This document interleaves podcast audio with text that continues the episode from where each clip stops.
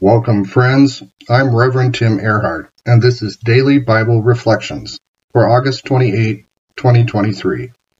Today's Old Testament lesson is from Exodus chapter 1, verses 1 to 7. Hold it loosely. When Jacob went to Egypt, his son Joseph was already there. So Jacob took his eleven other sons and their families. They were Reuben, Simeon, Levi, Judah, Issachar, Zebulun, Benjamin, Dan, Naphtali, Gad, and Asher. Altogether, Jacob had seventy children, grandchildren, and great grandchildren who went with him. After Joseph, his brothers and everyone else in that generation had died. The people of Israel became so numerous that the whole region of Goshen was full of them. Contemporary English Version. Exodus is the second book of the Bible, and the second of five books known as the Pentateuch by Christians and the Torah by Jews. The first book, Genesis, ended with the story of Joseph, who was one of the twelve patriarchs. God established a covenant with Abraham, the father of Judaism, and promised him land and descendants, even though he did not have a son.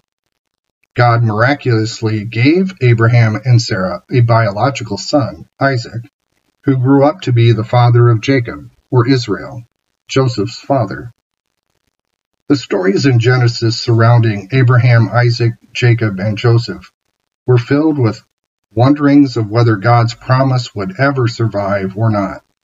Yet it did. Joseph, in the ultimate reversal of fortunes, went from the lowest person in Egypt to its highest official.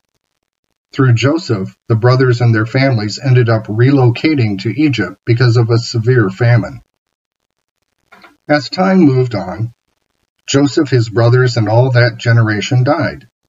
In contrast to the extended family of Jacob, 70 of them, who initially went to Egypt, the opening of Exodus relays an exponential growth in numbers of Israelites.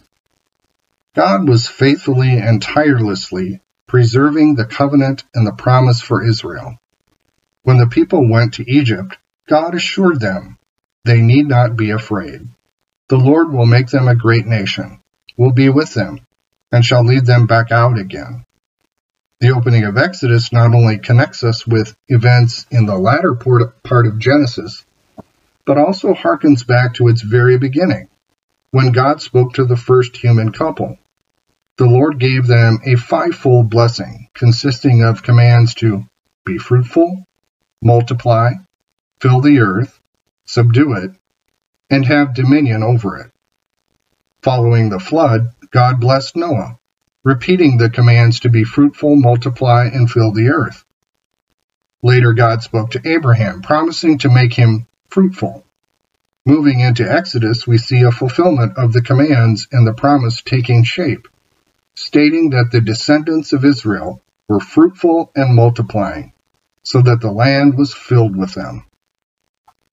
It was this very blessing of progeny and the fertile increase of descendants which sets up the entire book of Exodus. The great and growing numbers of Israelites became a source of concern and fear amongst the Egyptians. It wasn't long before the Jews were seen as another source of slave labor. Sometimes we must bear in mind and remember that a great blessing also has an underbelly of great blight. Only God and relationships last forever. Everything else is temporary, including our earthly blessings. Therefore, it is wise to hold all things loosely, with open hands, and not with clenched fists that believes possessing things in this moment will be permanent. The following are some things to remember. Remember who is in control. When things are going well, it may create the illusion that I am in charge of the blessing, but in reality, it was given to you, and it can be taken away as well. The only thing you can control are your thoughts, feelings, emotions, choices, actions, and the story you are telling yourself about what happened in the past, is happening now, and will happen tomorrow. We all have our personal invisible backpacks to carry. That backpack is ours and nobody else's. Others have their own burdens to carry, which are individual to them. They aren't yours to carry. Their stories aren't yours to tell. God is the sovereign of the universe and controls all things. That is God's burden to carry, not yours or mine. Carrying the world on your shoulders isn't your job. So hold loosely whatever happens on this earth, whether for good or ill. Remember that life is both planning and improvisation. We have an agenda, make our plans, put things in place. Yet in the execution of doing it, we have to move with whatever circumstances and conditions arise, with whatever life throws our way, and then adjust our expectations. Remember, it's both in planning and in improvising. The Israelites laid plans to go to Egypt, went there, and then had to deal with changing conditions once they were there. All planning and no improvising is unrealistic, and all improvisation with no plan is flying by the seat of your pants and living in a dream world which does not exist. What's more, it might be your plan or your group's plan, but it's not everybody's plan. They have the freedom to say, no, thank you. So be careful to not marry yourself to a particular outcome. Release the urge to cling or obsess about certain expectations. Hold your plans loosely and plan to improvise. Remember to cooperate with God. In reality, there is a divine human cooperative which exists on the earth. Ideally, we are to work together, me doing my part and God handling the rest. And the both of us constantly must be in dialogue with each other. When we align with this truth and participate with God and integrate this cooperative into daily life, then we begin to relax, breathe, Move with confidence. Speak with purpose. Head, heart, and gut are no longer disparate parts within us, but work together in a harmonious sync with the Lord.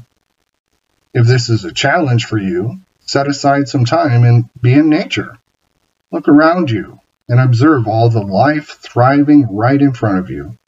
Connecting with what is alive connects us to the universal love which exists everywhere and that love can help us and heal us if we will but let it. I can hold all things loosely because I know the internal pressure of getting it right is not mine to carry. I can cooperate with God, relax, do my best, and trust. Blessings are wonderful and abound everywhere. Yet adversity, acrimony, and even abuse still lurk about in this old fallen world. So may you learn to hold all things loosely and live as you know you can and ought. Amen.